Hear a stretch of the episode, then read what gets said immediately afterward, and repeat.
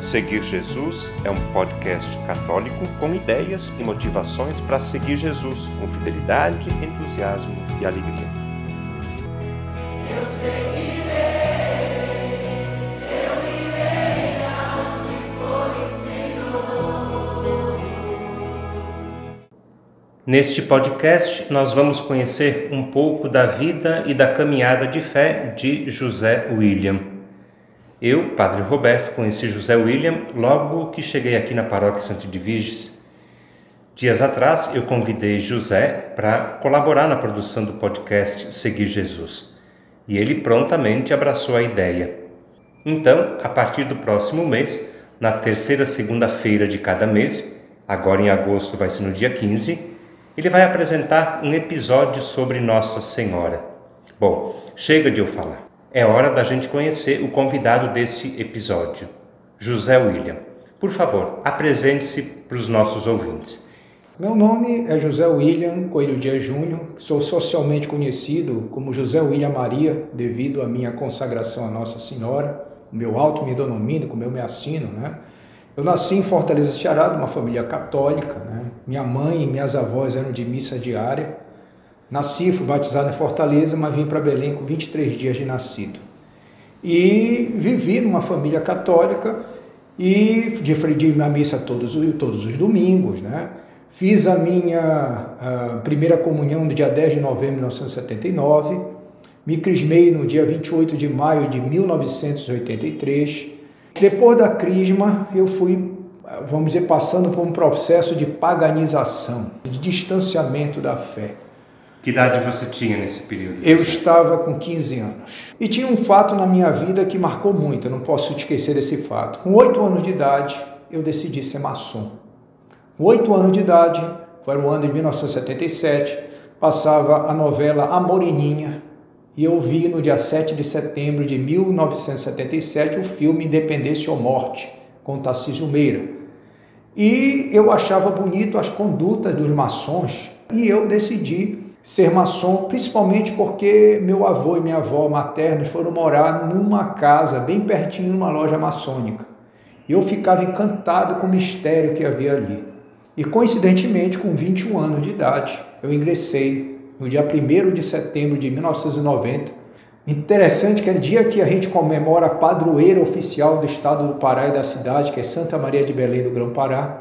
Esse dia 1 de setembro de 90, eu ingressei na maçonaria como aprendiz maçom.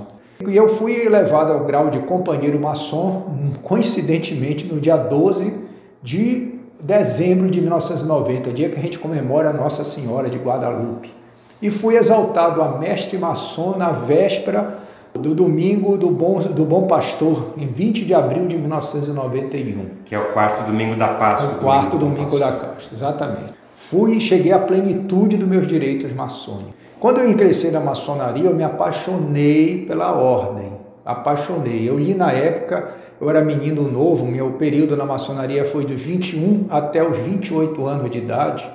E eu li para mais de 150 livros maçônicos. Eu posso dizer que eu aprendi a falar em público na maçonaria. Eu conheci todas as lojas maçônicas em Belém. Vamos dizer assim, dei diversas palestras em lojas maçônicas, instruções maçônicas, eu realmente eu era um apaixonado. Eu me desencantei com a maçonaria por um motivo que eu poderia me desencantar mesmo na minha igreja. O problema é eu, são as pessoas, né? Nós, nós vivemos no meio de pecadores. A gente vive no meio de fofocas, no meio de políticas internas, né? E eu decepcionei, não digo até então com a maçonaria, mas com os homens que estavam lá dentro, que faziam a maçonaria. E eu me afastei, eu tinha 28 anos de idade, olha lá, eu estou com 53, faz, faz 26 anos praticamente que eu deixei, 25 anos mais ou menos que eu deixei a maçonaria.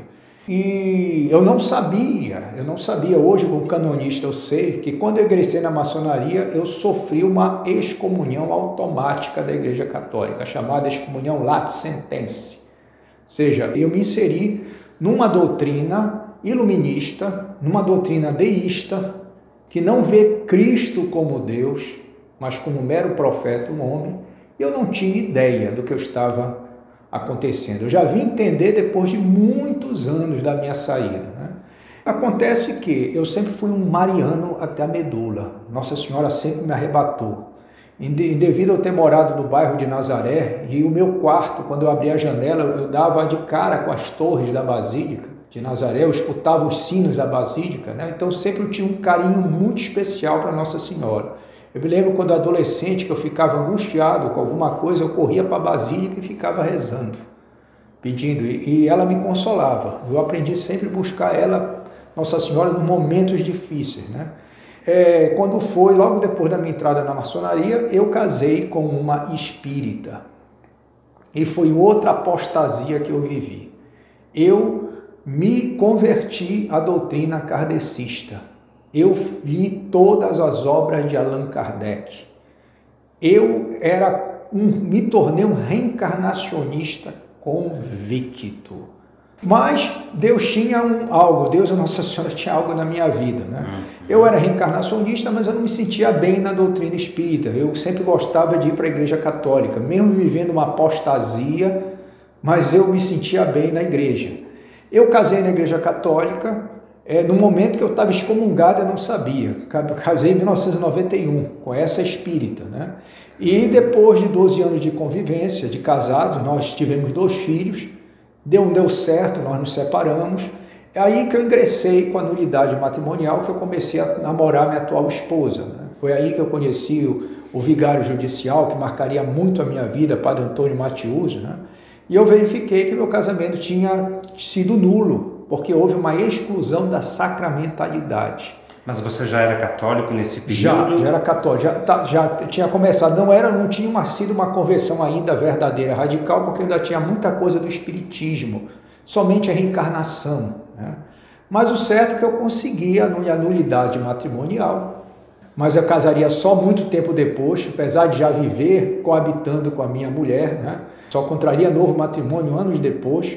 E em 2007, eu resolvi, algo me disse para eu escrever um livro sobre a santa que havia chorado em APU, em Castanhal, certo? Hoje é a segunda maior festa católica do Pará, é a Romaria de Castanhal, Romaria de Nazaré de Castanhal, e foi oriundo de um fenômeno parapsicológico, e este fenômeno eu resolvi investigar. É uma conversa muito longa, mas a parapsicologia fez o espiritismo cair por terra. Tanto que quando os espíritas vêm falar comigo, eles saem não chateados, mas escandalizados com a minha conversão, porque eu refuto completamente a doutrina kardecista. Eu descri completamente, passei a acreditar na lógica da salvação por de nosso Senhor Jesus Cristo. Hoje não tem fundamento mais nenhum para mim. Em 2008, eu passei por um processo de conversão radical, quando eu comecei a frequentar a comunidade de família de Nazaré. Aí vi que eu estava vivendo, que apesar de eu já ter a matrimonial, eu estava vivendo em pecado. Eu vi que eu tinha que, que me casar no religioso, mas na época eu estava sem dinheiro para fazer uma festa e minha mulher queria uma festa. Eu queria casar nem que fosse no comunitário, que nesse momento eu já pensava no sacramento, mas a minha mulher queria que fosse uma festa. Eu tive que adiar por quase dois anos esse meu matrimônio até eu ter dinheiro para fazer uma festa. E eu que casei no dia 13 de fevereiro de 2010. Eu não sabia que nesse dia completava cinco anos que a irmã Lúcia de Fátima, uma das pastorinhas que viu Nossa Senhora lá em Portugal, ela, ela havia morrido cinco anos antes, né? E eu me casei nesse dia. Depois que eu e minha mulher nos casamos, começou assim uma chuva de bênçãos. Naquele mesmo ano, o padre Antônio Matius me convidou para ser membro do Tribunal Eclesiástico. Nós fizemos SCC, primeira, segunda, terceira etapa. Logo fomos palestrantes na, de, de, de SCC. Demos em cinco SCCs diferentes a, a, palestra Nossa Senhora na Vida da Família, eu e minha mulher. É, é, na terceira etapa de, de, do SCC, nós falamos sobre doutrina social da igreja, tudo com base no catecismo da Igreja Católica. Né? É, nós nos consagramos a Nossa Senhora pelo método de São Luís Maria Grignon de Montfort. E eu, além do direito canônico, que eu já estudava, né, eu passei a me dedicar à Mariologia. Comecei a comprar todos os tratados possíveis de Mariologia publicados no Brasil. Hoje nós temos uma, uma biblioteca imensa de Mariologia, principalmente Mariologia dogmática, sem contar as aparições marianas, fenômenos de mariofanias né, que existem no mundo, que eu já me interessou muito, né? mas hoje o que mais me interessa é a parte da espiritualidade mariana, né?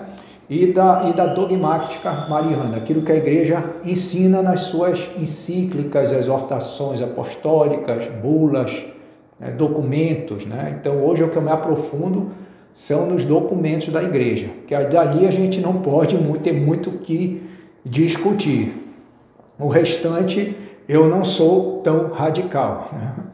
Eu não sabia dessa sua caminhada de fé e dessa sua grande devoção à Nossa Senhora. Eu apenas o via presente nas missas, acompanhando o trabalho dos marianos também, e pensei em convidá-lo para este momento do podcast. Então, eu fico feliz com toda a sua devoção e com toda a sua experiência e com o conteúdo também de Mariologia que você vai partilhar conosco. Muito obrigado, José William.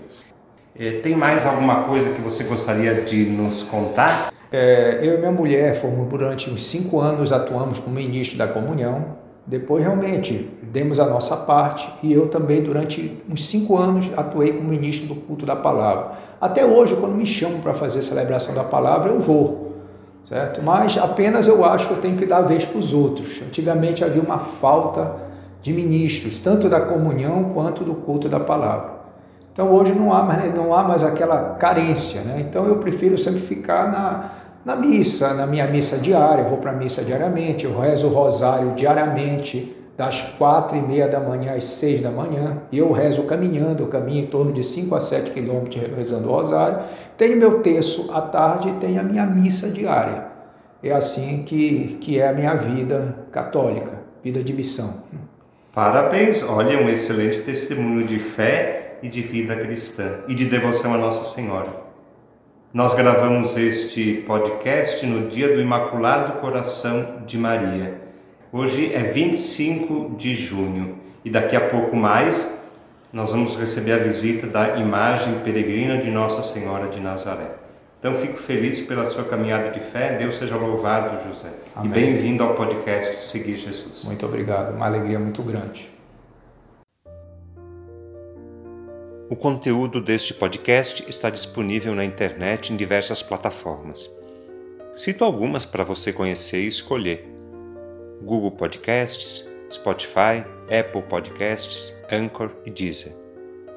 Convido você a se inscrever num desses canais para ouvir outros conteúdos já produzidos, compartilhar nos grupos com familiares e amigos e também receber as próximas publicações. Eu lembro que o podcast Seguir Jesus tem duas publicações por semana. No domingo, a homilia do Padre, e na segunda-feira, um conteúdo variado que nos ajuda a seguir Jesus com fidelidade, com entusiasmo e alegria.